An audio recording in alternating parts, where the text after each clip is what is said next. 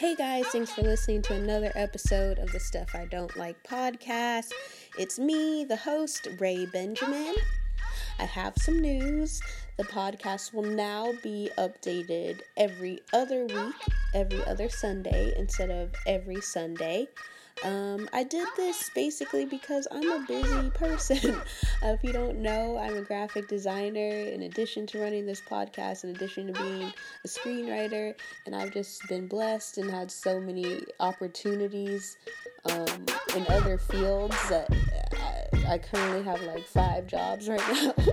so it's uh, it's hard for me to do the podcast every week on top of my full time job and my other, you know, side jobs. But I love this podcast and I'm so grateful to um, all the fans that I have. I'm literally still shocked every day that people listen to this, that I do have fans.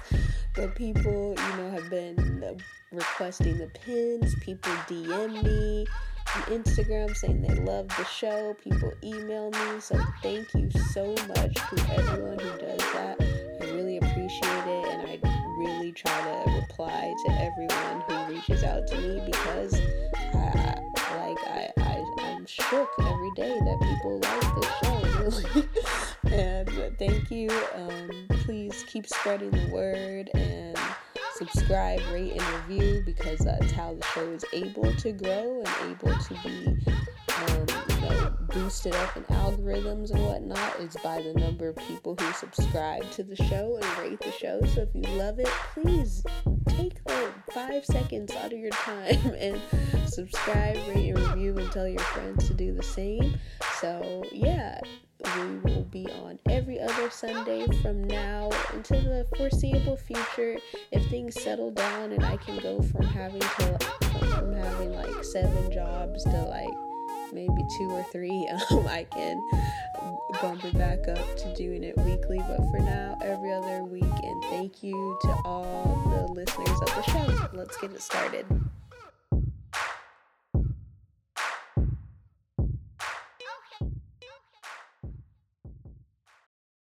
Hello, listeners. Thanks for tuning in to another episode.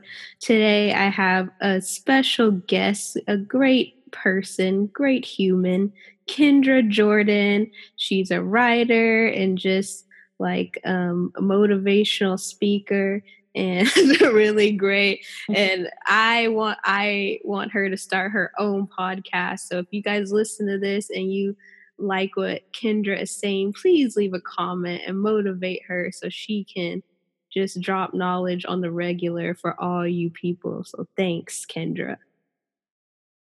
Oh, you're welcome.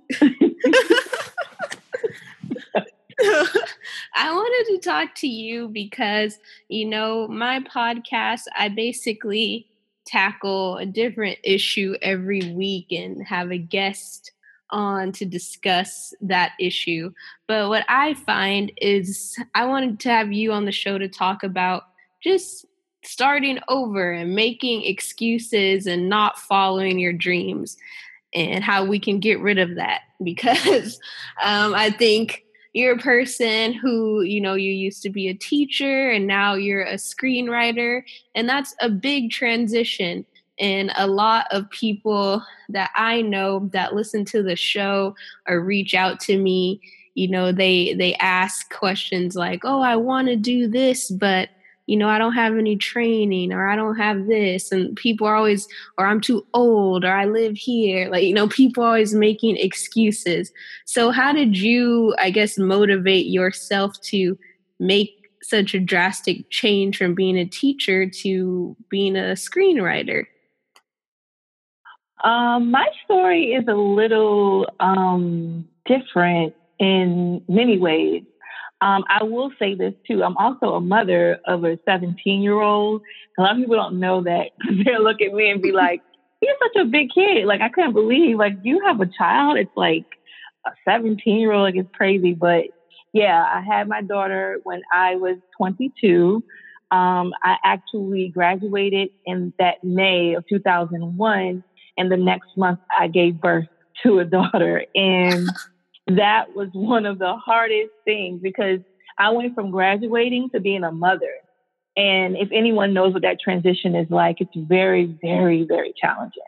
Um, I don't, I didn't realize the how how much it entailed or how much it required of me until now looking back and seeing how a bit of my life was kind of arrested, if that makes any sense. Like I had a bit of arrested development because I went from only caring about myself to caring about another person and everything that I wanted to do had to be put on hold. So I know exactly what it feels like when you have dreams and aspirations and then life happens and you end up in a situation where things may not, you know, pan out the way that you intended, or you maybe didn't even prepare well. You know, you, you didn't really set your intentions like you should have. You were just kind of like, yeah, because that's kind of what I was in, in in all honesty, looking back, I kind of was a little like not really sure of what I really wanted to be happy. I knew I liked doing certain things, but you know, for me, writing was something that I I've been doing since I was like 10 years old. And I used to write stories by hand, like back in the day when we had like word processors and typewriters. I would literally like write you know, in a book, like a, a, a loose on loose leaf paper, and then I would write it, you know, on the on the typewriter, and I would take it to school the next day, and my friends would read it and say, "Oh my God, these stories are so good!" Because I just wanted to be Judy Blume so bad back in the day. like I was like, I just love her so much, and I just want to be the Black Judy Blume. So that's you know, but it was just joy. You know, it was a time where there wasn't any social media or any of that type of influence. You just did stuff because you just love to do it, you know, and that's the thing that I think now is what it really um, holds people back from putting forth their best effort because social media has a way of filtering things to a perfect, you know, visual, you know, portrait and you don't see any flaws. And so you believe that when a person posts something, that's the first, you know, that's exactly how they they created it, you know, the first the first time they did it. When that's not true, you know, like it takes some people, you know, will take a picture and doctor it. Sometimes they've taken dozens of pictures first before they choose the one that they're happy with. Some pictures are Photoshop. You know, we don't always share the grind and the dirt and the, you know, the times that we had to put in the work, the sweat, the times we cried, the times we second guessed ourselves. And so we don't see that and we assume that, oh, it's just supposed to like come out of me completely perfect. And that's what a lot of times I think will hinder people, hinder people from really putting forth their best effort. And so for me, um, what ended up happening for me was I got to a point where I was trying to, to basically live life the way life was being demonstrated in front of me according to what my parents said, my community, my family, you know, the neighborhood, the society. I was trying to get that job that paid the bills. And I did. I was a teacher for 13 years. I taught middle and high school. And I was happy with the students. I loved them so much. But I was so, so, so depressed and really wasn't living life the way that I wanted to live it. And I didn't even really know what that was because I had put me on the back burner for so long that I was even a stranger to myself, that I didn't know me. I knew other people very well, you know, but I didn't really know me anymore. And that's something that I really missed the relationship with myself that I had when I was a kid. And I loved and I trusted myself to just be who I was. And that kind of got pushed to the side. And eventually I just got to a point where I was like, I can't take this anymore. Like something has to change. And it did. And it came for me through be- being sick. Like I literally mm. got sick one year and it was like, okay, God, I don't want to do this anymore, but I don't know what to do next or how that's going to happen. So whatever you got to do, do it. And I guess I wasn't very clear about the whatever because it ended up being like, okay, then I'm going to get you sick. And that's but you know, honestly, I think if it hadn't have been that, I would have still been there. You know, if it had been something that I could easily get over and keep it, and I would have came right back to it. Because while I didn't like it, it was very familiar. And if you know how it works most of the time, what we don't like sometimes is very comfortable. And we may not like it, but we do know how to operate and function in dysfunction a lot of times. And I didn't like it, but I knew how to I knew how to be a teacher. I knew how to do X, Y, and Z. And after I got out of that, I promised myself I would never ever again devote myself to something so hard, like go so hard for something that I knew I didn't love. I wouldn't do that anymore. You know, like you don't see LeBron going hard for playing soccer. Like that's not his love. You know, it's like he's like, no, this is my lane, and I'm going to stay right over here. I'm not the best when it. He might be a good athlete overall, but he knows what he's good at. And I promised myself after that whole like 13 years of just constantly doing things, and because what what happened for me because I'm a creature of habit, I'll keep doing it and hate it and we'll keep doing it and be complaining about it and keep doing it. And it will be miserable to be around that. So that was what for me what happened. I got sick and that initially put me on this path to where I now, you know, am writing and I love it. And, you know, being a, being a part of, you know, just this family of writers and just learning so much. But I'm going to tell you, it first started with me saying that I was ready for a change and that change i was i wasn't specific about how it had to go down i just said hey i'm ready and that's when things started to change and i just started saying yes to everything so wow that's that that's. I know that you mentioned intentions, and that's something I'm really big on. But I'll admit mm-hmm. that I didn't really fully understand what that actually meant. I will say until probably this year because you know I'd read mm-hmm. all the books, I'd heard about it, but I it's one thing to read things on an intellectual level and then it's another thing to actually put it into practice and to actually understand yeah. like oh this is real because i mm-hmm. i feel mm-hmm. like the, i was going through the same things but at the beginning of the year mm-hmm. i set an intention for um, mm-hmm to go on my path as a writer and to be just creatively express myself because we're similar in the mm-hmm. fact like we're both writers but we also like to design like you're an illustrator mm-hmm. you know i think yeah. for me i just call it creative expression like it might be writing mm-hmm. it might be a drawing it might be this but for me i have i have to you know live at my full potential and then once I realized that, and then once I said that, I feel like opportunities just line themselves up like very quickly. Mm-hmm. and it was very, yeah. very easy. I feel like we we make it the hardest part is sort of just figuring out what you want and having the courage to say that's what you want because once you yeah. do that i feel like things sort of just set themselves up and and you're able to achieve what you want but if you don't if you are unclear, if you don't really know what your purpose is, it's hard to succeed. Right. And believing you deserve it is a big thing too, because, you know, I think a lot of times, uh, many of us come from backgrounds where people put others before themselves. You know, quite naturally, I'm a black woman, I'm a black mother, you know, and, and historically, we are notorious for that. Like, put everyone else ahead of me. I'm not important. But sometimes I think you become, um, you may not even express it truly, but you have a bit of disappointment in the fact that everyone else is soaring and everyone else is going after theirs and everyone else is, you know, harvesting while you feel like there's no evidence because you've been the backbone, you've been the support, you're wearing the cape and you're damn near choking yourself with that cape around your neck because you are tired, you know, you're overextending yourself. And that's when we get into high blood pressure and a lot of health problems. And that for me had been the situation where I was doing so much that I was beginning to neglect myself. You know, not even eating. I was eating poorly, still dealing with the, you know, the um, consequences of that because I gained a lot of weight. Because I went into a deep depression, a deep, dark depression. And it took me a long time to kind of get a handle on the fact that while I do have all these different experiences, I am the common denominator. And so event, essentially, it's not really the people or the situations, it's me. I'm the one that's steering the ship in the direction that it's going. And if I keep bumping into the same thing, then it's something wrong with me and my vision and my perception.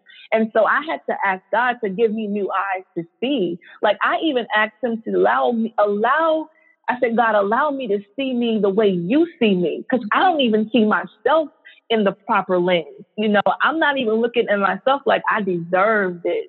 I'm going to get it and now have imposter syndrome. You know, like, oh, I'm not supposed to be here. I'm not qualified. You know, as soon as he gives you a blessing or gift or something happens, you're already talking yourself out of it because you're so used to, no, it's for someone else. You know, no, no, no, no, give it to that person. They're the ones that are deserving. But what about, you know, you and your dreams and me having a daughter? She's watching me. You know what I'm saying? So she's looking at how I deal with things and, you know, does my mother, does she put herself and not putting yourself in a, in a, in the first, you know, place in a narcissistic way, because that's a real problem nowadays people are doing things to purely satisfy their ego. Um, and that can be very dangerous. But truly, what I do is even not even about me. It's about my ministry. And I believe that writing is essentially just like being in a pulpit. It's just you're being able to preach to a greater audience. And the platform is really television or, or the, or the big screen. And you get to teach messages. Like I've watched movies and we all have watched movies and TV shows and we're crying, you know, or we're mad or we have, we're happy. You know, it gives you all these visceral emotions that makes you start to even think about things differently. And that's a powerful, powerful job to have. Like to be able to write something that can change people's perceptions about many issues and topics, or even give life to certain issues and topics that some people don't even know anything about you know, and so that was something that I said, you know, I love my students. I still call on my kids to this day. They're still connected to me. They still check on me. I check on them. But I believe that I deserve to tell a greater story that can reach an even broader audience because that's, it's not about me. Because if it was about me, then that would be all about what I'm doing for myself. And I would be talking about all the funky, fry, fresh clothes that I'm wearing, you know, and the trips that I'm on and all of that. And while those are great things, that's just the fruit of what I do. You know, that's just the things that I'm, uh, you know, allowing myself to produce. But what I'm rooted in essentially is about writing something that can really truly make people think and love and have hope again because a lot of that is starving from our world right now is watching something and having hope again you know and so but again this new perspective that i have and the things that I believe and know to be true really came by me being broken completely down and having to be rebuilt again. You know, like Iyanla says on Fix My Life, how oh, she yes. to start over, you know, and start over from the very beginning. And I, essentially, that's what I had to do. I'm having my coming of age, you know, in in in, in TV writing and in tele in movie writing, you have those genres, and coming of age is one of them. But most of the time, we only we only target that to like your teenage or like your early, you know, young adults. But I do believe there is a coming of age now that many people in their 30s, you know, 40s are experiencing where we're re-examining life in a new and profound way. Like, wait a minute, like I did these things. I had that job. It's not working out. Who am I? You know, much of who we are has a lot to do with the role that our parents played in our lives. And I realized with my parents, especially because they come from a generation that was so starved and deprived of opportunity, when they raised us, they almost treated us like we were puppets. And it was like, do this, do that, do this, retire, and you'll be happy. That may have worked for them, but we live in a different time now where there's so much abundance. And truly, people are more, they're more focused on doing things that have purpose, where they'll never want to even stop doing what they do. I don't want to retire. You know, I want to do this until the day God says it's enough and you're and you're done. And I want my work to live on so that I don't even die. That's why Bernie Mac ain't dead to me, and Maya Angelou ain't either, because I still watch the Bernie Mac show. I still read Maya Angelou because their work lives on. And that's how we have to come to our work and what we do. Like this is going to outlive you. That's how important it is that you show up a hundred percent and that you put all into it. Because either you're going to do it, you know, I say all the time, God is a creator. You know, whatever he wants done on this earth will be done. with or without you. So all the time we're thinking about things that we've seen or ideas that we've had and we didn't fall through with it. And then we see it later on and we're like, wait a minute, I had that same idea. And that's because God is no respecter of person. Either you're going to do it and you can get the credit or someone else will do it and they'll get the credit. You know, so we just have to be, I always say, be obedient. Obedience does not equal perfection. It doesn't. Because sometimes what will happen is God will give you something and he'll perfect you through it. And that's a way for him to show you, like, okay, you may not know exactly what an act structure is, but I'm just going to give you a story, you know, and I want you to tell this story about this person and that person. And I want these virtues to be in this story and people experience it and they'll, and every human will be able to relate to it. And that's essentially what in your, and, and the, and the perfecting you through it will come through the notes that you get from people in your writers groups or from the network or from the studios. He was like, I'm gonna give you help people to help you to get it in the shape that it needs to be when you present it to the world. But I just want you to be obedient and say yes to, okay, I'm gonna write this, I'm gonna do this. and it can be different things. It doesn't have to be, you know, I'm thinking writing because that's the world that we live in, you and I, Ray, but many others, it may be all kinds of different things. It could be a business that you want to go into. You know, it could be going back to school. It can be a variety of things.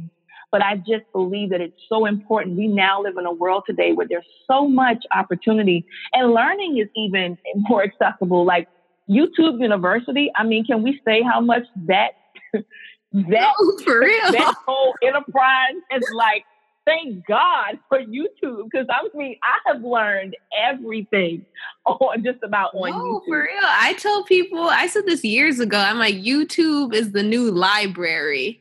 Like for me. Yes.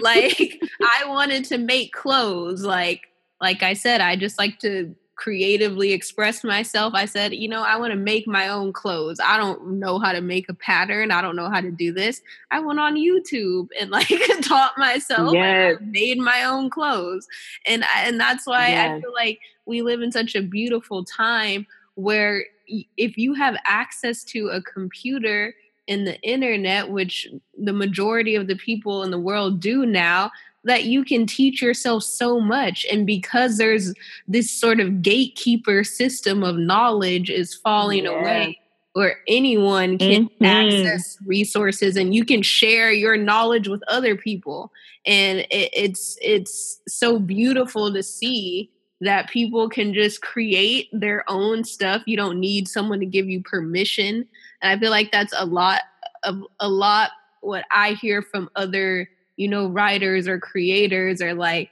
well, I need, you know, I can't break in because I pitched to, you know, five people and they didn't like it. Like, A, that was five people. You might have to pitch to a thousand people before someone likes it. And then B, mm-hmm. I always mm-hmm. tell people you can create stuff on your own. Like, as long as you're getting yes. something out there, like it doesn't have to be high mm-hmm. budget. It doesn't have to be some blockbuster. Yep you have a sci-fi script or some sort of fantasy script where you think, "Oh, I need the special effects or whatever," you can turn it into a scripted podcast and use voice actors and sound effects. Yes, you'll get people to be drawn into your story. So I think we're living mm-hmm. in like a really exciting time where there's new media emerging and if you're a creative person like you'll find a way to make it work. I really believe that. Yeah. And I do believe because we're kind of, um, because the gatekeeper whole entity is kind of being compromised, I do also believe this is the time for you to truly go full throttle because once you remove the gatekeeper, now everyone, and while that sounds great in theory, as a person who is, it, it, makes it greater competition to be heard, if, if that makes any sense. Yeah. Like if everyone is rushing for the same thing, now I have to, now there's no one there to filter anything, you know, no one there to kind of say, hold up, you got to have this in order first. Now there's, there's none of that. And now you have a greater supply to sift through to find that, you know, the golden ticket or to find that one, that golden thing, like, oh, yes, this is it. You know, it's, it's just harder. And so you gotta come hard. You gotta right now, this is the time, like to be the first, to be the first to come through because we are in a renaissance. But it's right now with the time to hurry your ass, whatever it is that you're doing. It's like you better put you better put everything you got into it because at some point, you know, I always say if it's fertile ground, everyone wants to grow there. You know, wherever there's fertile ground, everybody gonna want to try to get a plot there and, and plant whatever they got because they know it's gonna grow. And then you create a wildlife. Because if it's not, if no one's there to survey and, and to manage the ground and all of that, then all kinds of stuff can come in and, and infiltrate snakes and, you know, moles. I'm from the country. We used to have would come take up your girl and you'd be so mad. My father used to be so mad. He'd be like, oh my God, just planted this stuff. And they came in and took it. And that's because your ground is fertile. So you have to be, you have to pay more attention now than any, than ever before on where are you planting your seed? Where are you putting your stuff? Okay, is this good ground? Okay. And you got to watch it and you got to make sure that people take care of it because again, there's so much abundance. You know, I remember somebody recently had posted about you could submit to this particular, you know, production company. I won't say, but one person came back and said, oh, "Hold yeah, on, read the fine print." yeah, they were like, "But before you do, make sure you read the fine print because a lot of times when people don't like, we have all this abundance, we have now everyone can come through. But if you don't know, a lot of times people can play off of your ignorances oh, and they can take advantage of you because you do not know what you should know because there are people who have paid the price and have been in the industry long and they know like, oh yeah, you, you should have this, this, and this. But if you're opening a gate for me and I'm from somewhere I ain't never heard of a town and I just got an idea, because I just have an idea and I'm so green, I'll just give it to you for pennies. You know, how many times have we seen that happen before where people didn't know their worth and just sold it to the first person? And now they've made, they've tripled the, the value of that company or whatever it was. And that's why I just think right now is the time to go hard, but also do your homework. Do not be ignorant to any of it. It sounds good. It feels good. It's, I think it's something like what a lot of people have felt in the music industry you know, they would have those really bad deals. I forgot what they called them, but they would just, or even in, in, in the sports industry, the same thing. They'll give you these deals. You don't really know. You don't really have a lot of financial literacy, and they'll take advantage of that. So I just think it's important that as much as you have the talent, also, you know, find find a friend that that has that background that they understand this stuff and they can give you a little advice, or just ask the person, you know, I'm doing this and this. What do you think? Like, do you think I should pursue it or just ask questions? Just don't be so like eager to just go in and you know, then eventually you could end up one day kind of regretting it, like, dang, I should have really did my homework before I just gave it all away, you know. That's really true. And I think ownership of resources yes. is really important. Woo. I was just listening to uh, the Daily Show with Trevor Noah. He had Tyler Perry on there. And I was like, okay. wow, yeah. yeah, you know, I feel like Tyler Perry, you know, gets a lot of shit. A lot of people don't like Madea. You know, I really don't mm-hmm. like it. But listen, listening to this man speak, I'm like, this man is extremely smart and a genius because he was talking about how, you know, people right now are saying, oh, you know, Hollywood's all about diversity and it's a great chance to get in. And he was saying it doesn't matter who's in front of the the screen. There might be more like non-white faces in front of the screen who owns the resources that's what really matters come he on has his own amen studio. he is the first black person to have their own you know studio, not a production company, like an actual studio. And now his studio, yes. the acreage is actually bigger than Warner Brothers, he was saying. Yeah.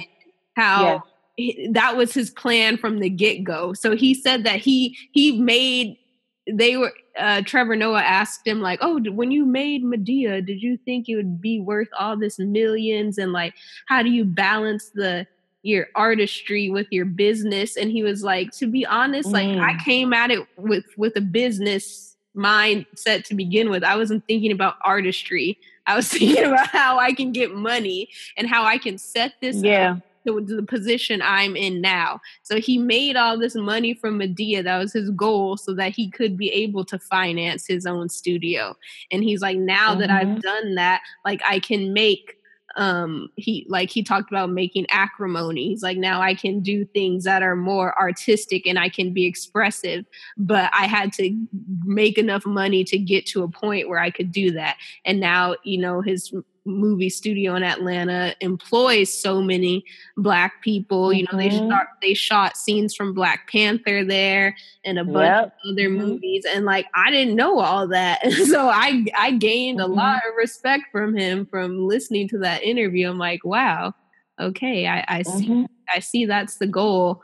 And I feel like that should be if you're a creative in the entertainment industry, I think that should be everyone's goal because like he said unless you own what you're producing you know you're still not fully reaping the benefits of what of your work. So amen. that's so true. We yeah. do need ownership yes. Yeah. God knows. That is the truth. I just think it's a matter of you doing what you do well. I mean doing it at top quality doing it at a a level that you know, it's like I'm I always come to the paper like I'm LeBron. Like if I'm LeBron and I'm getting on the court, like how am I coming to the court?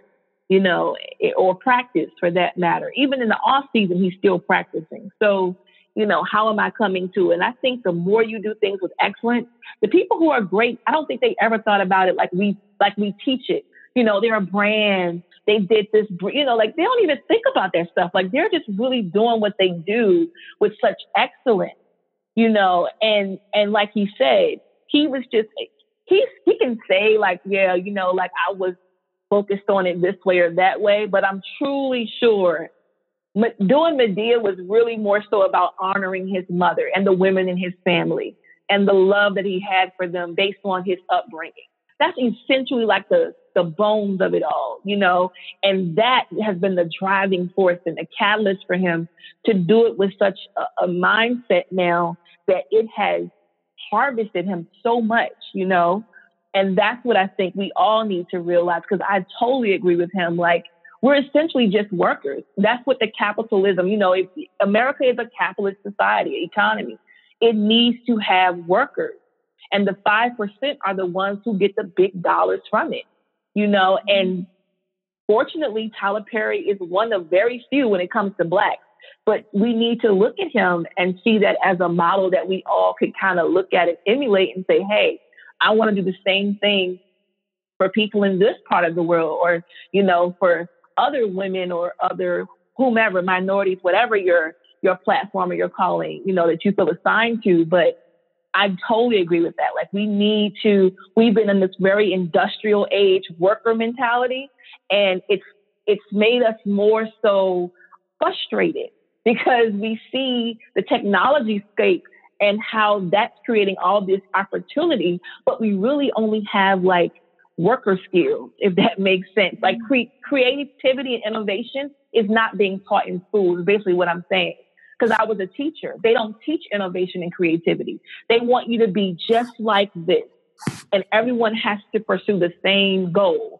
Everyone needs to get the same score. It's a still industrial model that they're still, you know, going from one school to the next. But creativity, innovation is where you'll start to see entrepreneurship rise and people will start pursuing things that were typically unorthodox and like, wait a minute, like that's a job? Like I look at my daughter who's 17 and she's like, yeah, I'm, I got a YouTube channel and I just want to be a filmmaker. And I'm like, me at 17 wasn't even thinking like that. Like, I'm thinking like, I got to go to college so I can get the hell out of where I'm from because I cannot stand being here. And I'm just like, I'm to go to college, get a job, and then I'm to retire. That's what I was thinking. A lot of people were.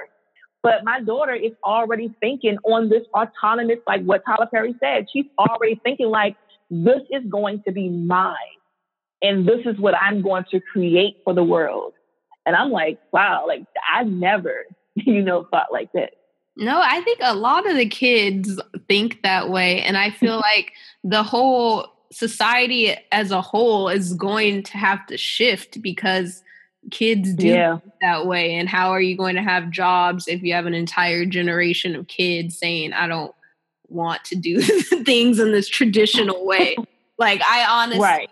I I have conversations about this all the time because I don't know I, like you were mentioning capitalism and I feel like our whole sort of culture is emphasized towards productivity like how your self-worth mm-hmm. as a person is determined by how productive you can be in like an industrialized sort of productivity mindsets like i work mm-hmm. many hours a day therefore i am a good person or you know, like that's how people yeah. measure self-worth and i think Absolutely. that's why we have in this country just especially in Los Angeles where there's a huge homeless problem and you hear such like the disdain and hatred people talk about other human beings that don't have a home mm-hmm. because like oh well just get a job get a job like as if if you don't have a job you have no value as a human being like yeah, that is basically yeah. what our culture has taught us and i think that's also why you know we don't have I feel like our culture doesn't respect disabled people very much. People mm-hmm. that you know don't have traditional, you know, worker can't fit into a traditional worker. The elderly, like the way our culture treats uh, treats the elderly, could be vastly improved on. And I think mm-hmm. at the heart of it, it's because like if you are not a traditional worker, you have no value in our society. But I think that the nature of work will is going to change. It, it's already changed, like just with like artificial intelligence. And so I know a lot of people are scared. I see on the news people are like, "Well, AI is going to take all our jobs and no one will have jobs." But for me, I feel like so what? Like I I I don't think that humans were created by God to just like sit in an office eight hours a day. So if technology no. can mm-hmm. can you know make some of these mundane tasks automa- automated, and then imagine if so many tasks are automated that people actually have a choice in life and that they can do whatever they want to do and have time to pursue their actual interests mm-hmm. instead of being forced to be at a job for eight hours that they hate. So I'm not yeah. that. I'm like, bring it on, robots. Let's let's get it done. Until you interview on a robot. like, oh my God. I did not care oh, but oh, also I want to ask you another question. I know you mentioned you talked about obedience to God, and you know, I. I I I really like Marianne Williamson. I don't know if you. Me too. I yes. her. And so I was watching one of her lectures on YouTube, and she was talking about, you know, obviously the book The Secret and all of these vision mm-hmm. boards mm-hmm. and whatnot. she was talking about how um, people have sort of misconstrued the the idea because she was saying that you know sometimes you just have to be open to what God has planned for you and not try mm-hmm. to um, force things to happen and by by making certain vision boards are having like overly specific like i want this this that you're actually mm-hmm. impeding mm-hmm. your own plan and that uh mm-hmm. part of you know being i guess following your life's work is to just like let go of sort of the illusion of control because you don't really have control and you don't mm-hmm. really know what's going on in life and and started to just let that go and to um, let like God mm-hmm. do what the plan is. and I, I thought that was mm-hmm. interesting because I feel like people always emphasize, you know, the intentions and whatnot, but I thought it was her intention was basically to just say like you know um, may my actions and thoughts be in alignment with the divine plan that was like her intention and yes. saying specific like I want a like five million dollar house or whatever whatever you want. So I think that uh, a lot of people could also listen to that because sometimes we get in our own way of trying to force things to happen that aren't really supposed to happen. Let me tell you, that is so good because I love Marianne Williamson. I love her book, A Return to Love. I think that's her book because I read a lot of those types of books. Um, but I totally agree with that. Um, vision is so important, and it's something that you know I, I I was raised in a church, but I also I'm a practicing. I, I'm not really what you would call like a Christian or whatever. I'm not religious. I do have that as my you know my foundation, but I also branch out into reading about Buddhism and spirituality and, and all those other you know aspects of just being a human being and knowing that there's a God in whatever which way you want to call him who's looking out for you and knows you and loves you and wants the best for you.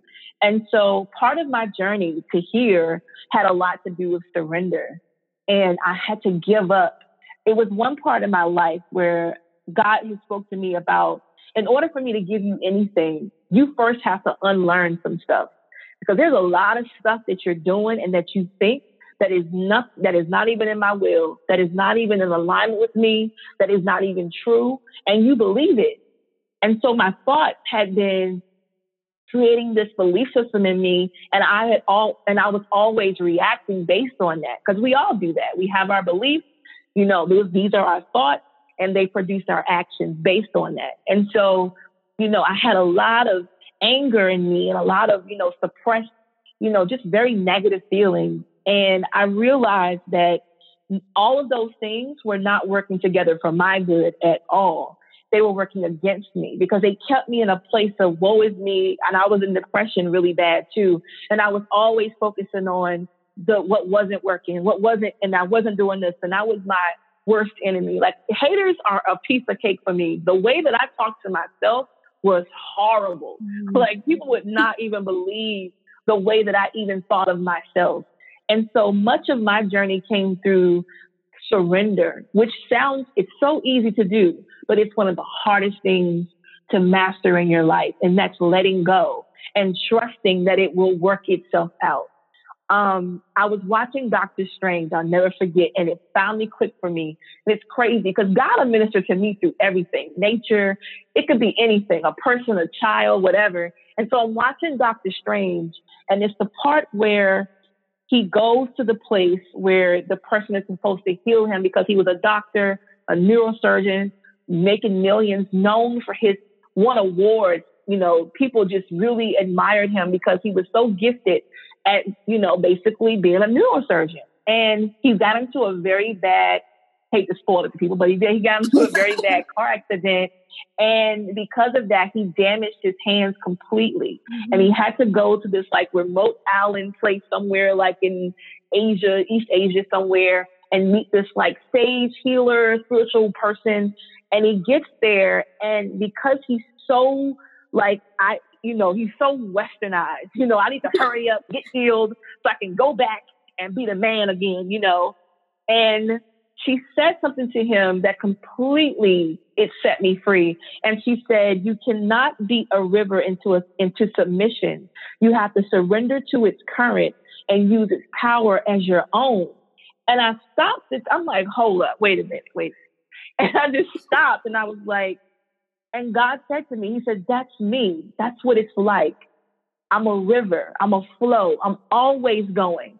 But in order for you to truly experience my power, you have to surrender and use my power as your own. If you try to do what you're going to do and you're going to go upstream, it's hard to fight that current. Eventually, you'll get tired and you will surrender, but you're exhausted, could drown. You know, you're just like forget it and you give up on life. But it's one thing to know that this thing, this current, this power, Oprah calls it the flow. You know, some people call it, you know, being in alignment, all of those things. But I truly believe that until you can't have a vision board until you know who you are, until you surrender in a way that you're like, I'm ready for whatever. Because sometimes our vision is short sighted. We're only focused on materialism. I want to go here. I want to wear this outfit. I want to get these shoes. Like it's like, girl, no, that so like, yeah. that's you like, know, like, why don't you ask God or ask universe or whatever for the opportunity to do things that can give you abundance of wealth where you can get, purchase, do whatever you want to do? You know, like, why not ask God, clear my mind so that I can think creatively enough and use my brain at its fullest capacity to be able to create in ways that you said in Deuteronomy 8, 18 that you had promised me wealth. You promised my ancestors that. You said that in the Bible. And so I want to experience that. But I know in order for me to experience that, I got to be surrendered up enough to say, okay, I'm ready to do whatever it is you want me to do so that I can be able to not only buy things, but I can create more opportunities and have more experiences. Maybe even share my wealth with others be a philanthropist, whatever that may be.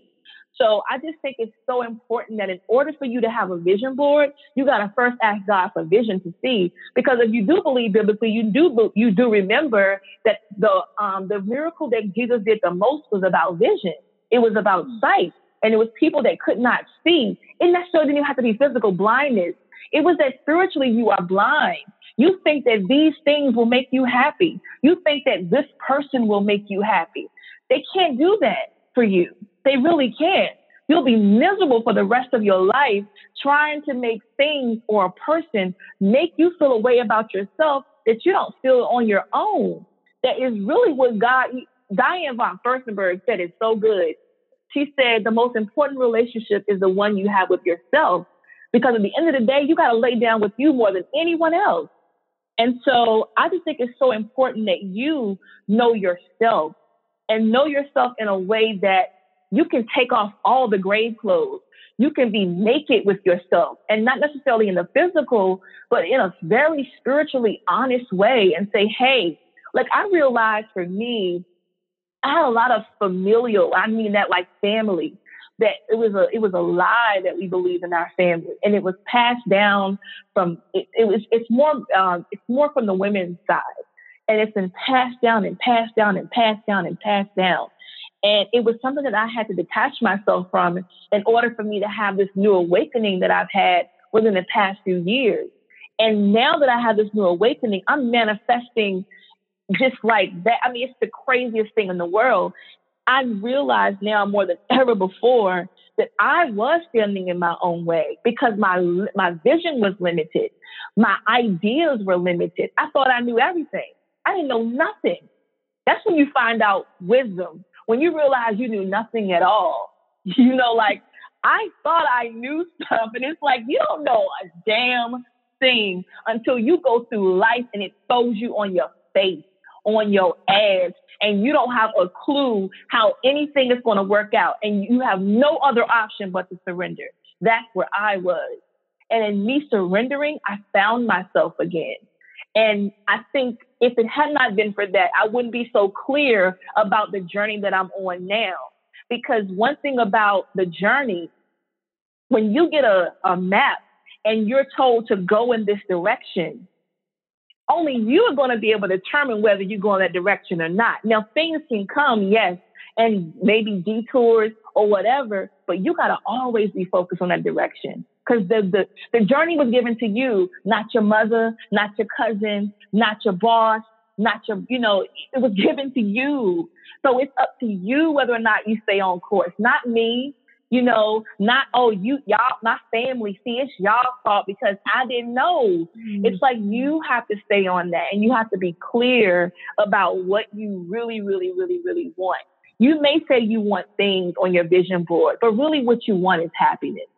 You really just want happiness. And unfortunately, because we live in a westernized civilization, we equate things to equal happiness, and they don't.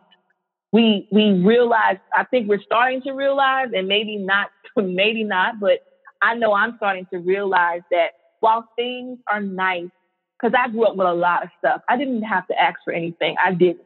But I found out at a young age that those things don't make me happy. It was people, it was experiences, it was laughter, it was, you know, doing something new, adventure, seeing something I've never seen before. That's what made me happy. Having memories like, oh yeah, remember we did that? The shoes, the clothes, I can't even remember them no more. I can't even wear half the shit, you know, or I got in or I got in debt for it, you know. You give it away, the car depreciates with value. Those things are nice, but they don't you can't they don't stay with you. You know, people do, experiences do. So yeah, I know I took a long time to answer that, but yeah, I'm really passionate. I'm very passionate about that because that was a big part of my journey. It really, it really, and it still is. No, I think you're totally right. And what you said, you speak with such like a passion for storytelling, which is so refreshing because mm. I could tell like this is what you're meant to do, and you really uh, love that and believe that. And it reminds me of on Netflix, they have this like documentary series uh, with Joseph Campbell. Um, you know Joseph Campbell, the shoe guy. No, no, no, no. he's like a he um is like a I don't know, like an anthropologist, I guess. He well, he's oh no, yeah, no, no, no, no, I know now. But Joseph Campbell is great. I feel like if you're a writer or just a human in general, you should read his books because basically he studies he studied cultures and religions across the world and you know just found common themes in them and just uh, oh wow and it was he just is a very powerful storyteller and spe- he tells stories of different traditions from oh, wow. the world and so his whole thing is about the hero's journey and how you know I love that. man has to complete their sort of mythical journey and he he compares you know the story of you know jesus's journey to cultures that have similar stories but you know the name is changed and how these these mm, stories mm. are universal That's so true. world yeah yes. basically and um it's just a universal journey that all of us have to grow to go through but he was saying how storytelling is essentially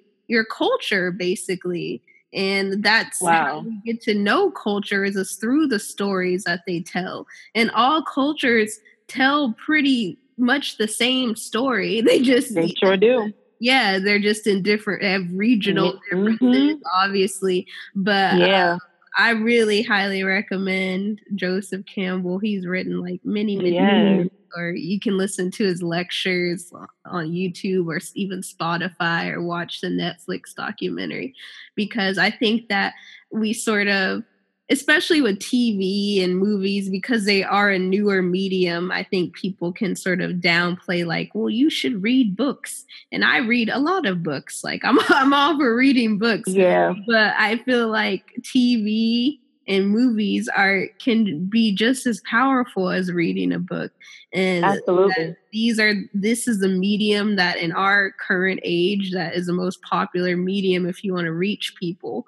So i don't yeah. think we shouldn't like downplay just because something's on TV oh, no. or in a movie that it's like a less valid form of storytelling because I think it's still a story. It's just now we live in a technol uh, technologically advanced age or we can project those stories visually we don't just have to right. tell them around the campfire write it down in a book but what we all we do have a story so i think if you're a writer it's your i think it should be everyone's responsibility to tell a story that's worth telling and to not just yes. like waste your talent like I'm all like I write comedy, so obviously stuff is funny. I'm not saying everything has to be some like sad, depressing story, but right, right, right. You should have a point to it if you're going to, you know, if you have the gift and power to reach people, you should have a point to your words. Yeah, we need laughter in this world, especially right now. And this is like guys, girl. Yes. yes. So please bring on the comedy. yes, yes. Well, thank you. I feel like that was all. That was a great interview. I don't want to take too much of your time. And I'll see you later. Have a good weekend and tomorrow, Friday. Okay. You okay. too, girl. Bye. All right. Bye.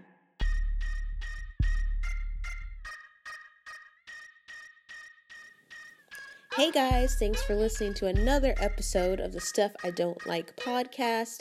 If you're a fan of the show, I have a really great offer for you. So I designed these logo pins based on the logo for my show, and I'm sending free pins out. That's right, free shipping, free everything. All you have to do is go to my website, stuffidon'tlike.net, and sign up for the mailing list, and I will send you a free pin. If for some reason you don't want to give me your physical address, maybe you're in the CIA, maybe you know you live on a hippie commune in the woods and you don't even have an address. That's cool too, because you can still enter your email address and be added that way. You won't receive a pin if I don't have your physical address, but you will receive updates and exclusive content. You'll be the first to know when I launch my ebook that's coming up called 30 Dope Reads, which will just be a compilation of books that I love and would love for everyone to share and enjoy. So, yeah, please go to the website stuffidon'tlike.net and sign up for that. And also remember that the podcast is now being posted every other Sunday, not every Sunday. And once again, thanks for listening. This is Ray, your host, signing off. See you guys later. Bye. Or I won't see you. I'll hear you, or you'll hear me. But whatever. You know what it means. Bye.